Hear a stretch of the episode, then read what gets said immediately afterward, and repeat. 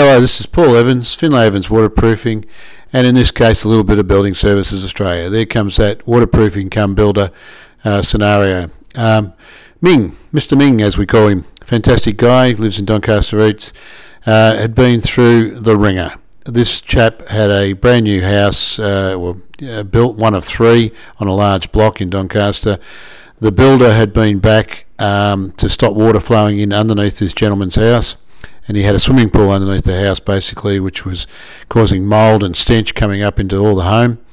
Um, the builder supposedly came back. I met the builder on site by coincidence when I was doing an inspection and told him how he had to waterproof it properly so it wouldn't leak.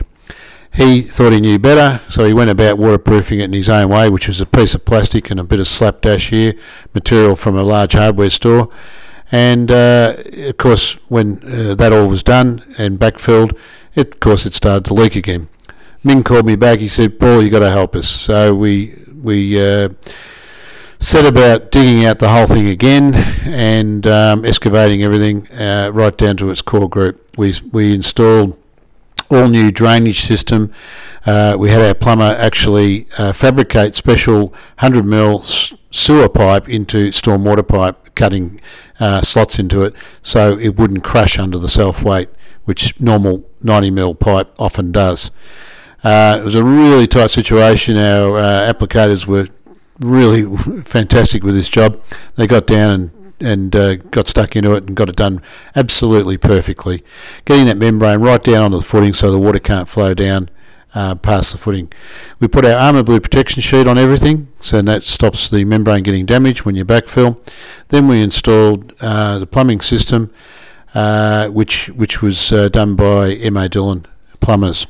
They're our plumbers that uh, preferred to do most of our work, and uh, they set that up very nicely indeed. Then backfilled it with a crushed rock.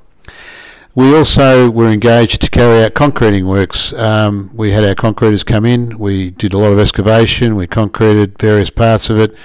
Uh, we did the front courtyard. We did the whole rear yard.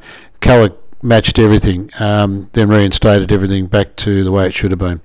Ming's very, very happy with the work. He reported um, some months ago that after huge rains we had in Melbourne, that underneath was bone dry. It's music to his ears and to ours. So another successful job. Thank you for listening and give us a call if you've got something along these lines. 88122918 or visit our website waterproofingfew.com.au. Thanks for listening and bye for now.